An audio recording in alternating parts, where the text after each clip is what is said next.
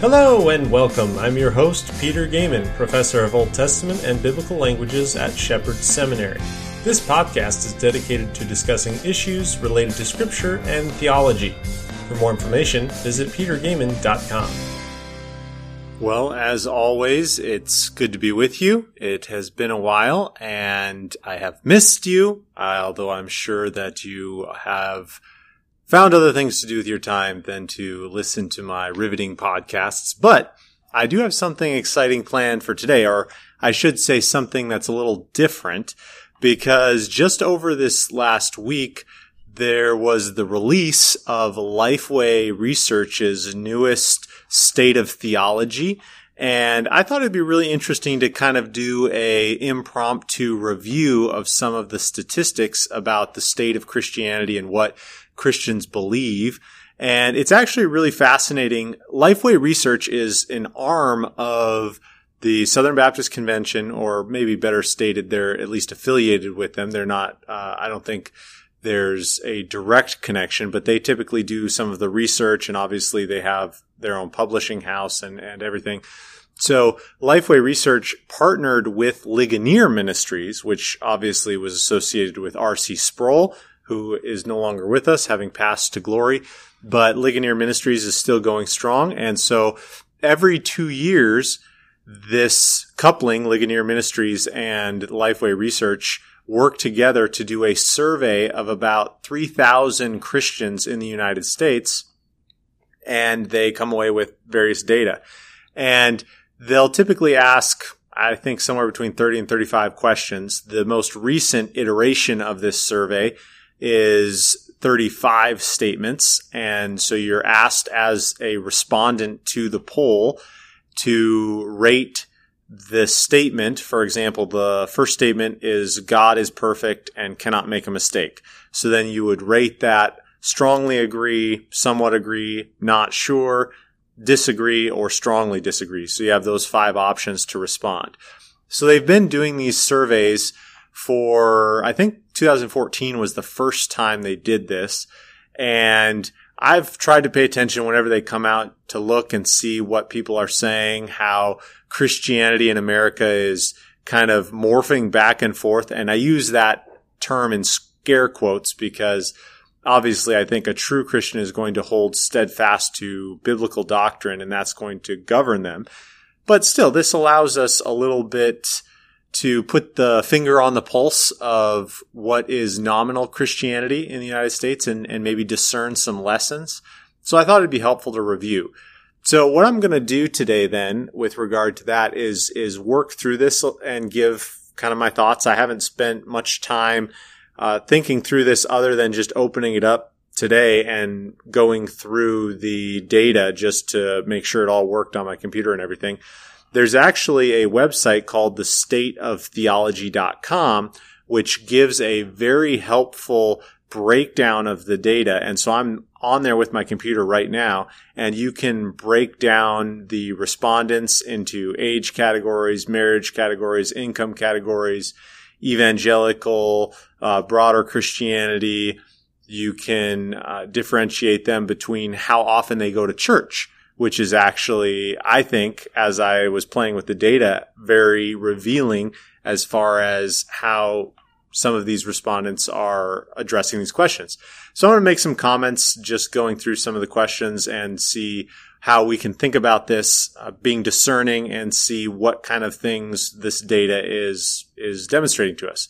So I also have not only the 2020 uh, survey up and available here, I also have the 2016 survey. So I'm going to kind of bounce back and forth if there's any major differences. I haven't actually compared them yet, but it's pretty easy, at least hypothetically, to scroll down both of them at the same time and see if there's any major divergence in thinking over the last four years. I think uh, the 2016 one, unfortunately, is just a PowerPoint. So it's not going to give the same breakdown of the data that I have available with the 2020 survey, but it's still going to be helpful. So the 2016 survey was completed in April. 3,000 participants were involved. There was a 97% confidence rate that the sampling error was not plus or minus 2% or greater.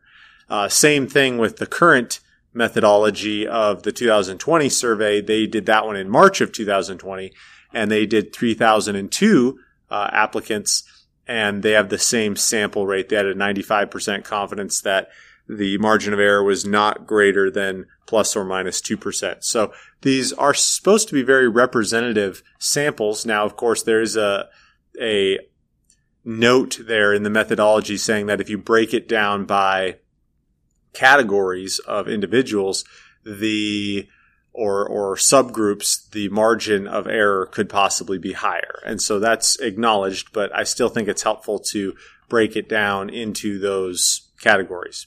So let's go through a couple of these. I don't know if we'll have time to go through all 35 statements, but I think it'll be helpful to at least go through some of them. So the first statement on the on the survey that w- that was given to these respondents were is the statement God is a perfect being and cannot make a mistake.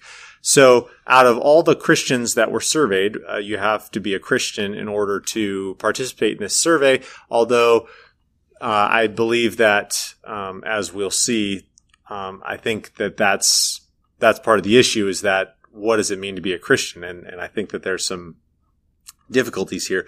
So 50% would strongly agree with this statement in 2020 and 15% would somewhat agree. So that's right off the bat, 65% uh, of surveyed Christians that would hold to the fact that God is perfect and cannot make a mistake.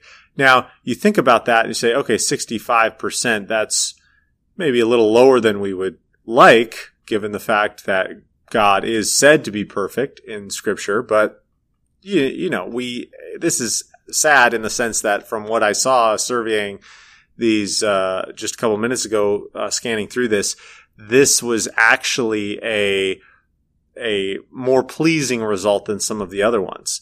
And now, if I break this down a little more, for example, and, and I go to evangelicals, uh, so now again, the question is, how do you determine what an evangelical is? For the sake of argument, uh, I think it's helpful, at least those who would label themselves evangelicals know somewhat hypothetically of the separation from some of the liberal Protestant denominations that are out there. That's that's what the evangelical quote unquote movement was all about.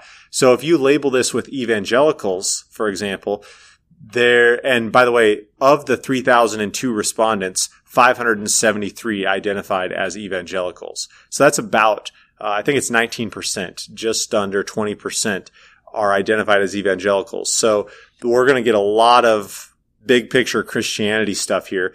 But if we look at evangelical terminology specifically, 94% strongly agree with the statement God is a perfect being and cannot make a mistake. So that's a little more encouraging. 4% agree. So that's 98%. And then only 2% disagree with that from an evangelical viewpoint. So whoever those 2% are, kick them out of the church, wherever they, uh, wherever they are.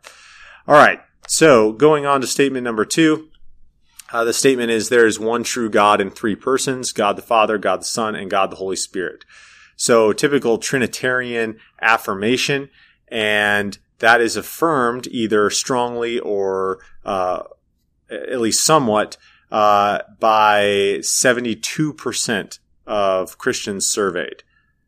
So 72%. Now, this is actually, uh, interestingly enough, um, if we looked back in time, as it were, 69% uh, of the 2016 uh, survey, 69% had been in agreement with this statement previously, but 72% uh, are in agreement in 2020. So, I mean, I don't know if that's enough of a difference to qualify something interesting, but it is at least, I think this speaks to the fact that uh, the Trinity is recognized enough in tr- even traditional uh, ecclesiastical jargon that that's something people know they're supposed to recognize.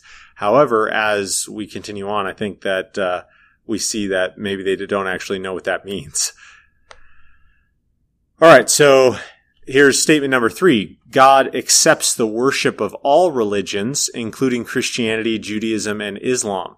So this is a very uh, very uh, Unitarian kind of idea. God accepts the worship of all religions, Christianity, Judaism, and Islam. Now, of the Christians that are surveyed, you have 63% agreeing with that statement. So, on the one hand, they would hold so far you had uh, you had quite the agreement, uh, and I think that's encouraging in one sense. In one sense, uh, on the Trinitarian statement and the perfection of God, but you have overall Christians saying, "Well, yeah, God accepts all of these religions, Judaism and Islam uh, and Christianity." Now, in disagreement, now, by the way, 13% said they weren't sure. So that would vault the numbers up to basically uh, 63 plus 13. So 76% of people either not being sure or uh, saying, yes, that is true. So what that would mean then is that over three quarters of Christians either don't know or they think that God would accept other religions, being Judaism and Islam specifically named here. That's three quarters of Christians. Now, if you, if you differentiate that with evangelicals, for example, if I, if I say, well, how do the evangelicals rate this? Well, still, even there, the amount of evangelicals that disagree, although it's higher than the overall Christian results, you still have only 49% of evangelicals who would disagree with that statement. So either the, the rest of the evangelicals, and by the way, 33% strongly agree with that statement from the evangelical viewpoint, at least according to this survey. So what that means is that we are beginning to lose, well, okay, it's lost for, for a, for all intents and purposes, is that many in the church and because of our cultural influence, we no longer are holding to a idea of absolute truth and the fact that we can't both be right. And I think I've, well, I've shared this story with many people, but I don't think I've shared it on the podcast per se. But I remember sitting next to a lady on a plane one time and she was reading a book about, uh, all, it was like how to, you know, embrace your spirituality or something. That was the title. And so I was like, whoa, what are you reading there? That's, that's super interesting. And I remember uh, she was saying, "Oh, it talks about Jesus and Buddha and Muhammad and how they're all basically teaching the same thing." And I remember thinking to myself, "Oh, that's interesting. Uh, tell me more about that." And then she explained more, and and I said, "Oh, okay. Well, so what do you think Jesus meant when he said, "I am the way, the truth, and life. No man comes to the Father except through me"?" That seems like an exclusive statement, which would say you can't come to me and or you can't come to the father except through me you can't go through buddha you can't go through muhammad you have to come through me that seems exclusive and i remember just being very surprised. This was my first introduction. I think i was you know fresh in college or something. This was my first introduction to this whole idea of we can have multiple truths. And that's that's what you believe and what i believe and they're both true. And i remember thinking to myself that's literally impossible. Because what I believe is that you're wrong. And if what I believe is true, then you have to be wrong. And so it was crazy to just think that somebody would uh, embrace a rational position or technically irrational position where affirming that somebody else is true would invalidate your statement. However, you embrace that with no contradiction whatsoever. So that's part of the world which we live in. And now, granted, there are changes going on even in the current day with with uh, kind of even leaving a postmodern viewpoint into embracing, you know, the critical theory uh, as a worldview, and so there are going to be ramifications of that. But with the remnants of postmodern viewpoints, this this finds its way into Christianity, where we can believe things that you know the Bible teaches or that we're taught in churches, but other people believe other things too, and God is okay with that. Well, that is not the truth. And so we need to understand that even people in our churches are embracing these, these postmodern viewpoints, even among evangelicals, uh, because of the, the wishy-washy, watered down elements of truth in scripture. And we need to be firm on those things. All right. Going to the fourth statement on the 2020 survey, God created male and female. So happily, there were 65% that strongly agreed with that, and then another 14% that, that somewhat agreed. And so right away, we're looking at uh, 79% of Christianity, which, which agrees with that, God creating man, male and female. And there's 9% that aren't sure, and then 12% that disagree some, some, uh, in some way, whether strongly or, or, uh, not. Now that, that's actually up a little bit from, from the 2016. There were 15% that disagreed with that statement in 2016, but there has been a, a resurgence of, of at least some degree, uh, 3%. And I wonder if part of that is the pushback uh, against transgen- transgenderism. Of course, it could just be, you know, the people surveyed in different churches as well. This is, by the way, this is a representative survey in the sense that it does uh, go all around the country to northeast, south, west, uh, and north. So hypothetically, it would cover kind of the, the broad range of Christianity in the United States, but but it could uh, vary that way. Now, evangelicals uh, here, 99% uh, strongly agree and 1% agree. So there is no disagreement on the evangelical side of things. Uh, with God creating male and female according to the survey, and that's that's really neat. Now, uh, one of the things I also want to point out here is uh, this is typical of the questions as well. With the church attendance, this also impacts how you how you are answering these kinds of questions. So, for example, the attendance metric is broken down to uh, the respondent attends church several times a week, once a week, once to twice a month, only on religious holidays, rarely or never. Those are the rubrics. Well, if you uh, look at, if you select never, for example, well, among those who never go to church, you have 22% who aren't sure if God created male and female. And then you also have 32% who disagree with that statement. So that's obviously very uh, significant. You have well over 50% there who would be on the not sure or disagreeing side. But if you select people who attend church several times a week, you have 96% of the people who agree. And I'd say this is indicative of the survey as a whole, as I've just been playing around with, with it right before I started recording with the podcast. I noticed that if you select people who go to church more often, they are more inclined to agree with what we would call biblically orthodox statements. And that's not surprising, but it, it just is one of those things to keep in mind that going to church is so important. And in fact, we, uh, we just think about the essential nature of church, I mean, it, it literally does help us think correctly in the world. And we desperately need that. We need to be able to filter these things because we are constantly oppressed by these negative viewpoints. All right. So we move on to statement number five. And this concerns the bodily resurrection of Jesus and whether or not the account is accurate. Uh, surprisingly, uh, I think it's, I guess, indicative of some of the other questions, but only 66% would agree that Jesus actually rose from the dead. Now, 66%, I mean, we take our wins where we get them, I guess, but that doesn't really seem like a win uh, when that's such a core part of Christianity.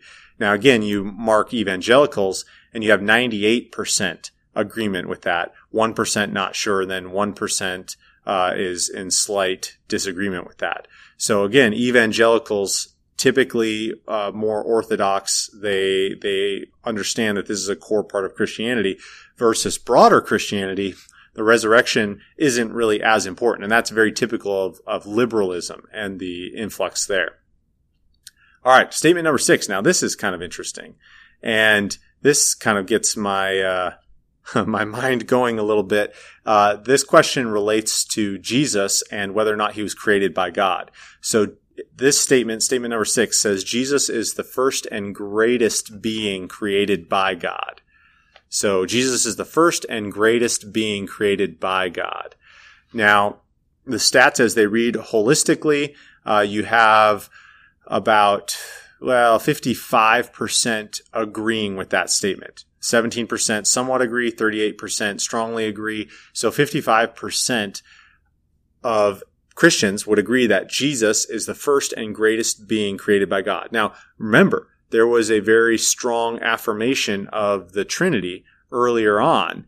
And it was, when we looked at that, it, it was clear that there was uh, I think it was close to 75%, uh, or just, just shy of that. Um, I think it was actually closer to 70%, if I remember correctly, for the, uh, agreement of the Trinity. But yet again, it doesn't seem like there's a understanding of what that actually means or what the, what the Trinity, uh, stands for. And so here you have, uh, a, strong contingent, over half of those surveyed, saying that Jesus was created by God. And of course, what we would believe holding to the Trinity is that Jesus always existed. Uh, he is God in and of himself as well. And so three, three persons, one God. That's the, the eternal existence of God, Christ, and the Holy Spirit. So what does this mean? You know, this this means obviously a very uh, lack, uh, basic and lacking understanding of the Trinity and what uh, Christ, uh, who Christ is as far as a created being. And you might say, well, does limiting the evangelical church uh, save us with regard to that? Well, not as much as you would hope, uh, because you you differentiate the results through evangelicals, and I'm you know, I, I wish this was some sort of mistake, but I, I don't think it is because when you limit the results to the evangelicals, those 573 respondents of the 3002, you actually see a slight uptick in those who strongly agree with that statement.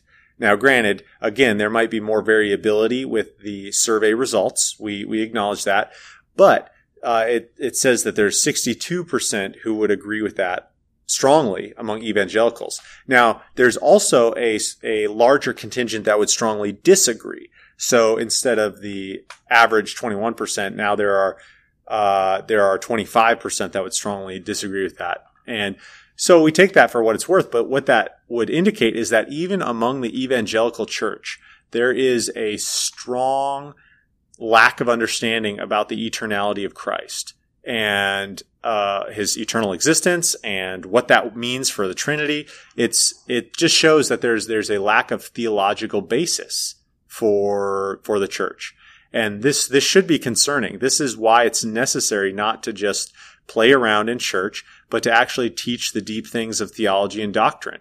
You can't have things like this, which are so basic uh, to the Christian faith in understanding how Scripture works together, and just see friends, family, relatives, or whatever completely miss the boat on this, and and that's that's really sad. All right, statement number seven. Another statement which uh, you know is concerning to say the least. The statement number seven is Jesus was a great teacher, but he was not God. Okay, so now what, whereas the last statement, statement number six, uh, talked about being created by God, this statement assaults Jesus' deity as a whole. And if you're wondering how the stats read on this one, you're not going, well, you will be disappointed, but if you're not going to be surprised if going on the last statement is you have 51% of Christians agree with this statement. So 28% strongly agree, 23% somewhat agree. Jesus was a great teacher, but he was not God. Now, 27% also strongly disagree with this statement. So, granted, there is an understanding within Christianity, but you still have over half of those surveyed who are saying, yes, we agree that Jesus was not God.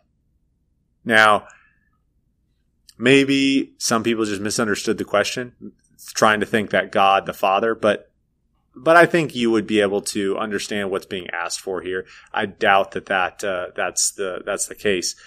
Now, even if you do evangelicals, again, you do have a higher contingent that disagree with this. So instead of the normal 27% of strongly disagreeing, you do have 62% of evangelicals that disagree, um, meaning that they acknowledge Jesus was God.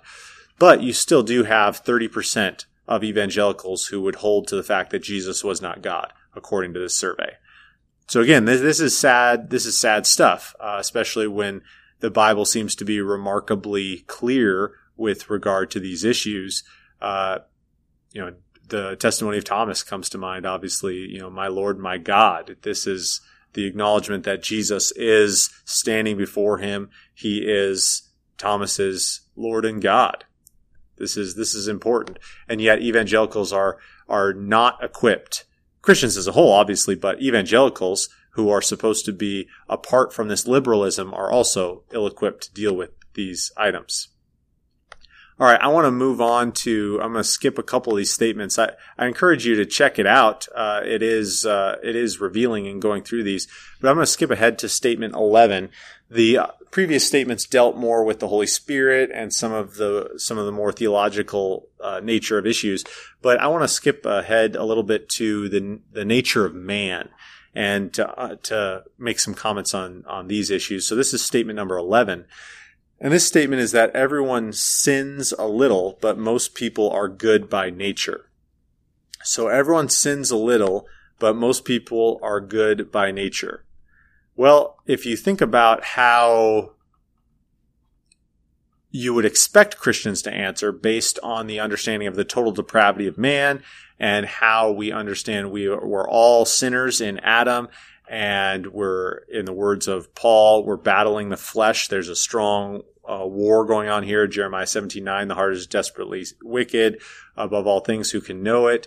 You know, we think about these ideas. We would hold as Christians to the fact that man is not by nature good, but in the words of Jesus in Matthew 15, out of the heart come these iniquitous acts, whether they be adulteries, lyings, uh, thievings, all sorts of things. So we would say that man is by nature uh, wicked uh, in the sense that he's tainted uh, by the fall. And so every man has this sin nature. However, most Christians surveyed uh, would agree with the statement that most people are good by nature. So that's a 65% agreement. 65%. 7% are not sure, and then 28% have some sort of disagreement with that. So only 28% of Christians, just essentially a quarter of Christianity, would disagree with this fact, which I would say is very fundamental to Christianity, understanding that we are sinners and we need a savior. And so again, we have a lower view of God and Christ being shown in the data here, and we have an exalted view of man. Even in the church, this is very dangerous for, for the church. Even among evangelicals, by the way, although there's slightly more disagreement, you have in disagreement here, you have the uh, 49% disagreeing with the statement that people are good by nature. That's a little more encouraging, 49 uh, percent instead of the measly 28%. But still, you have at the same time 46% agreeing with that statement among evangelicals.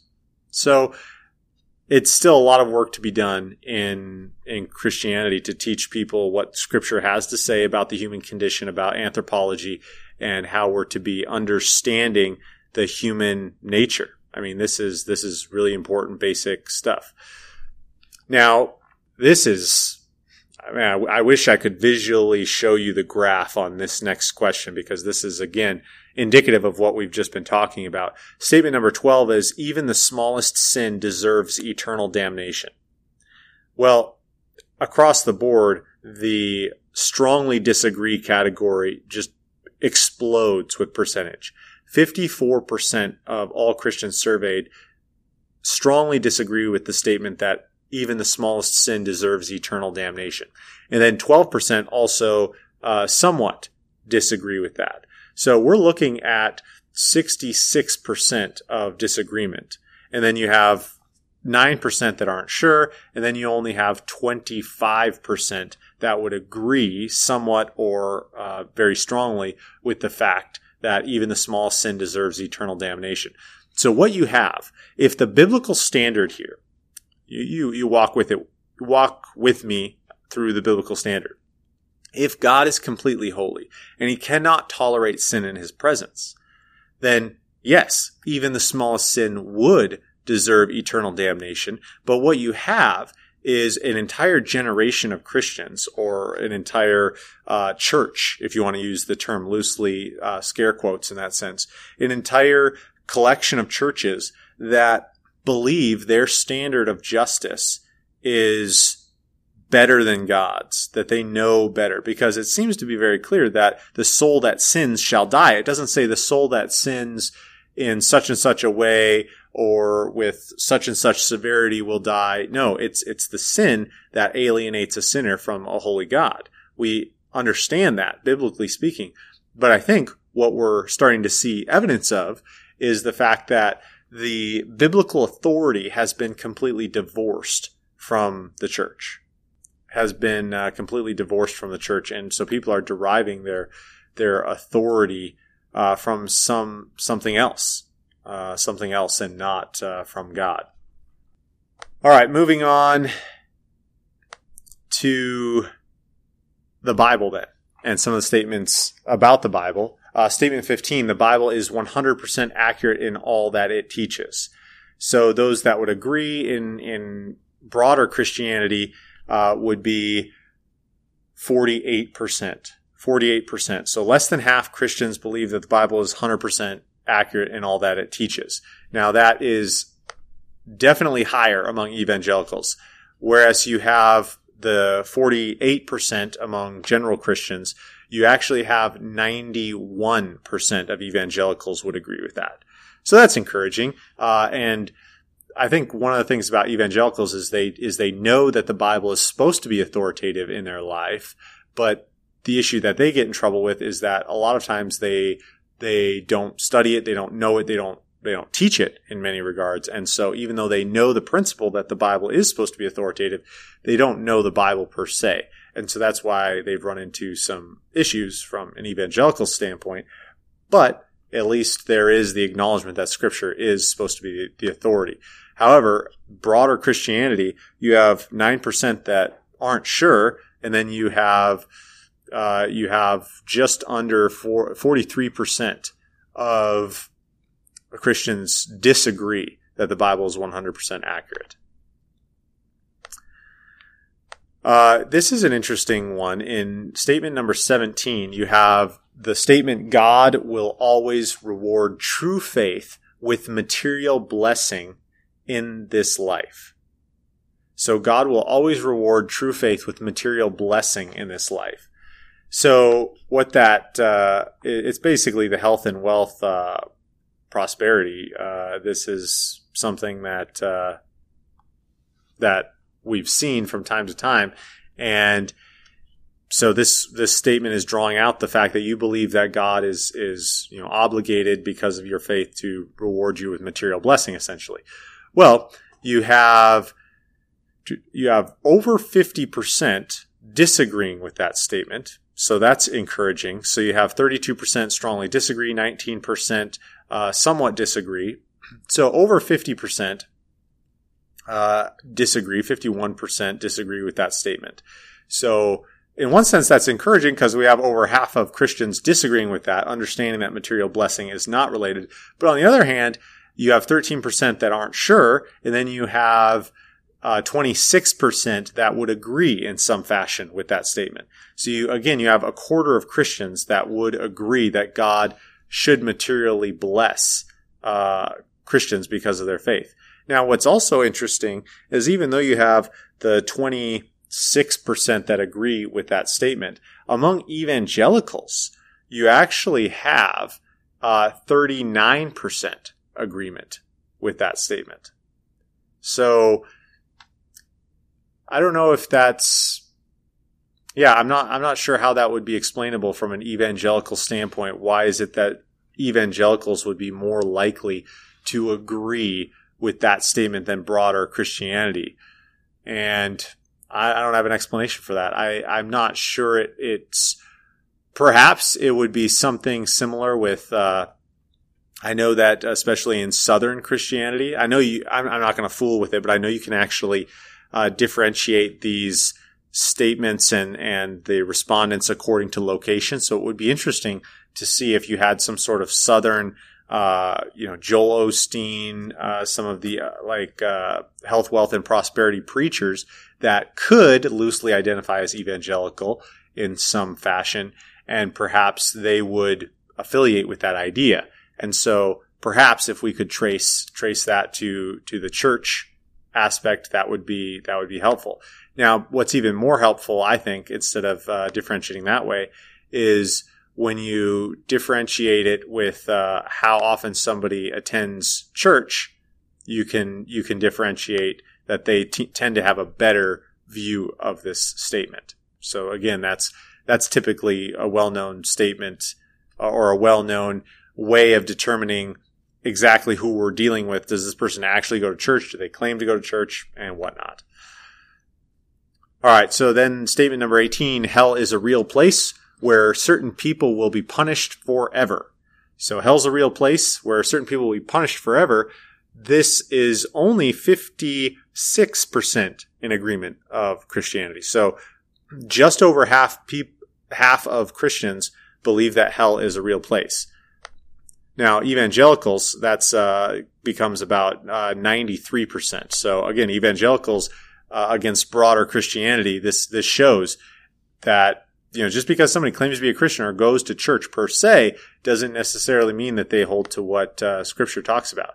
But again, if you differentiate the results by church attendance, if somebody attends church several times a week, uh, whether they're evangelical or not, then they are 83, 83% uh, agreement. Those, those who attend church several times a week, 83% of them would agree with the statement that hell is a real, real place. Versus, let's say, somebody who only goes to uh, church rarely, however that would be defined, then only 40, 47% of those individuals would hold to that. All right, so I want to go on to some some issues of morality now because I think this this is this is helpful. Actually, on the way to do that though, uh, the statement twenty five, the Bible has the authority to tell us what we must do. So the Bible has the authority to tell us what we must do. By the way, I've been keeping my eye on the 2016 report, and there hasn't really been many uh, major differences yet. So uh, I'm just keeping going, mainly talking about the 2020 uh, results. And the 2020 results say that 51% of Christians say the Bible has the authority to tell us what we must do. 51%. Think about what that means. And this is what uh, we go back to what I was talking about earlier is that when we talk about why Christians don't understand the Trinity, why they don't understand some of these basic theological precepts. A lot of it relates to their view of the, of the Bible. And this also relates to scripture and, and everything is, is if you hold to scripture as the ultimate authority, which is another question on this, this survey, then that's going to affect how you believe, how you act, how you function. And so the Bible does have the authority to tell us what we must do. Only 51% of Christians say yes. That's, that's very, very dangerous. That's, that's not a Christian religion if the Bible doesn't have the authority. Now again, evangelicals, slightly more encouraging. You have 94%, uh, saying yes in the affirmative. Uh, a similar uh, question on that well, actually, let's just go on to the the morality uh, questions for the time being. So the question: sex outside of marriage, sex outside of a traditional marriage is a sin. So sex outside of a traditional marriage is a sin. Well, 51% of Christians agree with that. 51%. Now, there is no debate about what scripture says on this. Uh, there shouldn't be. There can't be. It's so obvious in thinking through the theology and how scripture talks about this. So scripture talks about the necessity of marriage and how labeling sex outside of the traditional marriage, whether it be adultery or whether it be fornication, those are sinful acts, right? And that's what scripture teaches. And yet here you have Christians, quote unquote, that 51% of the Christians say it's a sin. Again, a complete disconnect from biblical authority to how Christians are interpreting. Uh, they're they're being influenced by the culture. They're they're letting that uh, drive them, and so this is this is the danger. Now, again, if you uh, do it evangelicals, more encouraging. You have uh, ninety percent say that it is, but then again, Why only 90% of evangelicals? This is very clear. You have 3% that aren't sure. I would like to talk to those people who aren't sure. I mean, it's pretty obvious in the Bible. Uh, and then you have 7% that would disagree. And again, I, if the Bible is the authority, I, you have to line up on that where, where scripture talks about it. Again, if you attend church several times a week, you are more likely to affirm this statement. Uh, people who attend the church several times a week responded in, let's see, this uh, 70, 81%. 81% agreed with the statement that sex outside of traditional marriage is a sin. But if you only attend twice a month or something like that, then you're back down to the norm where you have 53% saying that it's a sin. So again, church attendance and your understanding and embracing of morality is related. So just as a warning, I mean, those people who just don't think that church is important, they don't want to show up, they don't want to invest in, in that. Well, that's indicative of a different problem. It's it's a symptom of a of a deeper heart issue, uh, and should be a very big red warning flag. All right, what about the statement abortion is a sin? So you have again 51, I think the last one was 51% as well. yeah, 51% last time and 51% here as well would say abortion is a sin, although there's a there's a lot higher of a percentage that strongly agree with this. And so 34% of Christians strongly agree with this statement that abortion is a sin. So now, on the other side, too, you also have 24% that strongly disagree, which is another, uh, it matches closely with what uh, was with the last question, those who disagreed strongly with sex outside of marriage being a sin. Now, abortion being a sin, not surprisingly, is much uh, much the same with regard to on the evangelical side of things being strongly, strongly viewed as a sin. So you have 88% that would agree, now, you do have 5% of evangelicals that are not sure, and then the 7% that would disagree with that statement. And by the way, this is uh, when when you think about even political issues. One of the things that came out now, Mohler had had a lot of good commentary on this, is that a lot of the reasons people voted for Trump in 2016, for example, was just because of the abortion issue. You had the most radical uh, pro-abortion candidate in Hillary Clinton, and so a lot of evangelicals that just despised Trump loved babies more. And so they voted for Trump. And I think that's one of the, one of the main reasons you had Trump. In fact, it's interesting because, you know, you, you always play the what if game, but if uh, she would have been more conservative on abortion, it's entirely likely that, or even if she would have said, just lied and said that she was more conservative on abortion, it's likely that Trump would have never been president because that was such a big uh, driving force for evangelicals. And so a lot of evangelicals are in support of this statement. Uh, Christianity as a whole, only 51%. Uh, gender identity is a matter of choice. Statement of 29. You have you have 38% of Christians agreeing with that statement. You have just over half, 52% disagreeing with that, with 10% not sure. Now, in statement number 30, it has to de- deal with homosexuality, which is of particular interest because homosexuality has been making particular inroads to our uh, our churches, uh, uh, gay acceptance, and even arguing for homosexual pastors and all those things. So the Bi- the statement thirty is the Bible's condemnation of homosexuality behavior does not apply today. Now, there are 40% of people, 40% of Christians that, that agree with that statement. And then there are, or did I say 40? Uh, yeah, 40% agree with that statement, while you have 43% that disagree. And then you have 17% that aren't sure. Now, what you kind of see with this issue, as well as, um, well, some of the other issues might, uh, might rise a little bit with that. But but with this issue in particular, because of the uh, political nuances that are thrown in there, and you've had so many new books coming out arguing for from a quote unquote Christian perspective for these these things. What what's shocking to me is the amount of people that are not sure. So 17%, I think this is the highest. Yeah, I'm just trying to scroll through and this is the highest amount of percentage, at least that, that I can remember about people that aren't sure about something. So you almost have a fifth of Christians that aren't sure whether or not the Bible's condemnation of homosexual should, homosexual behavior should apply. And this speaks to the need of the church to speak to these issues. It's, the all around us the culture is saying oh you know it's it's in the dna of these individuals and and they can't uh, they can't help themselves or some those are some of the typical arguments or they're beautiful the way that god created them. God created them like this. You know arguments like this. And so people are hearing this day in day out and they don't know what to think.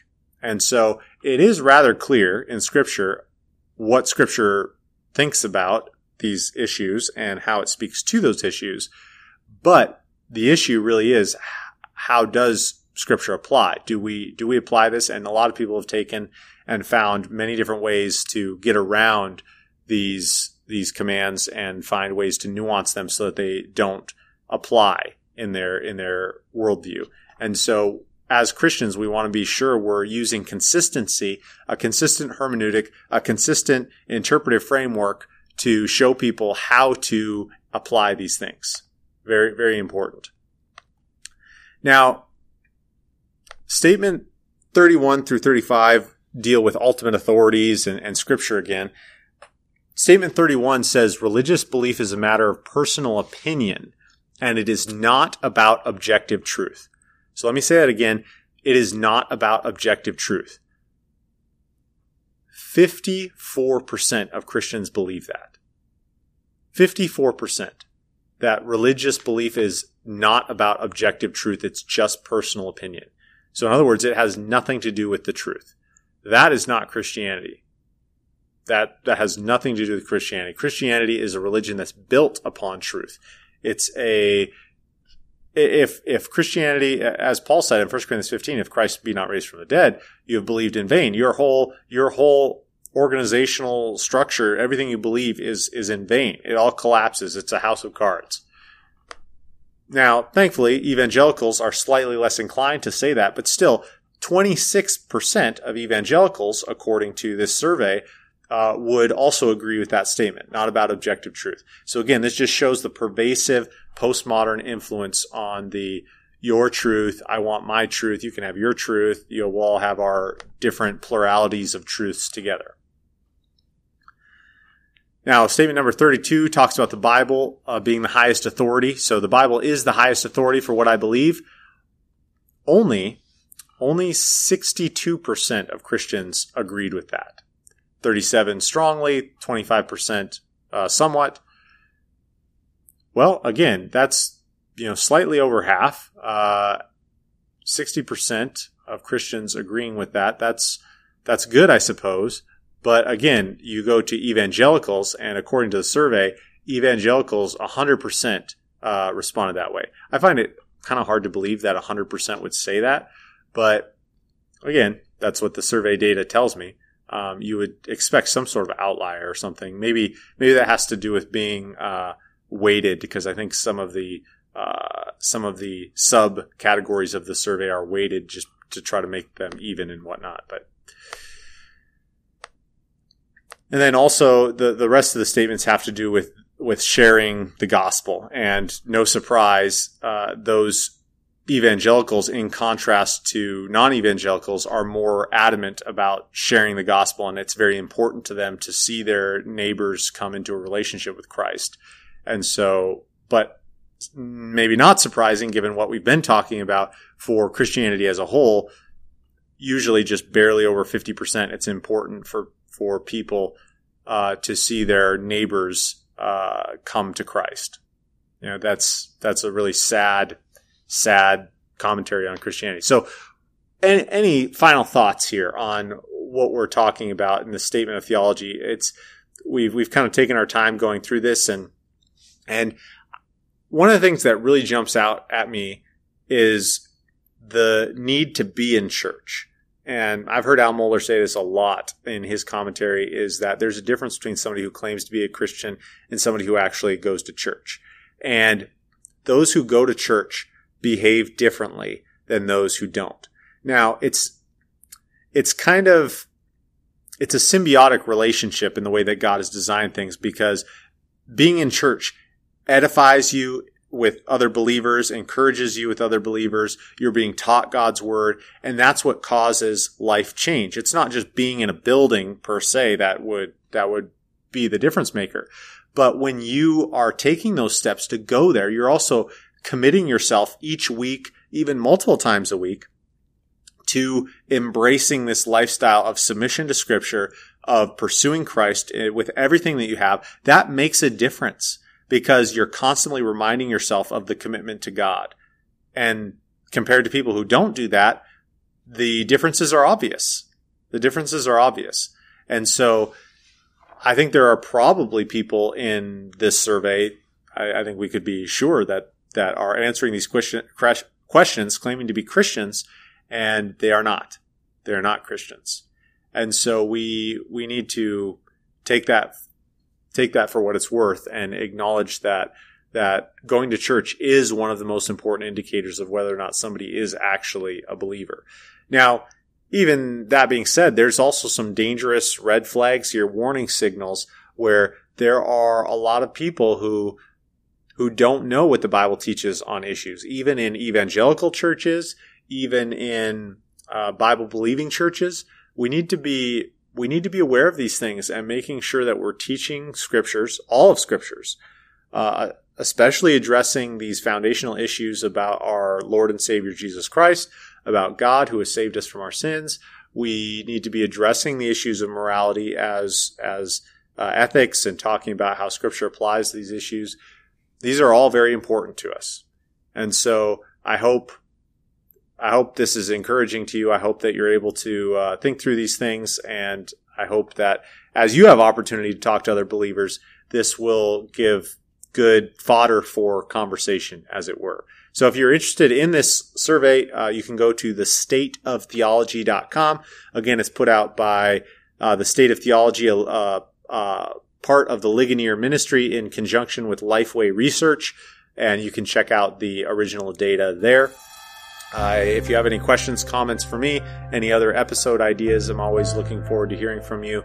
You can access my contact form on petergoeman.com. You can also access a lot of the blog articles that I've written there through the archive page and reach out to me that way.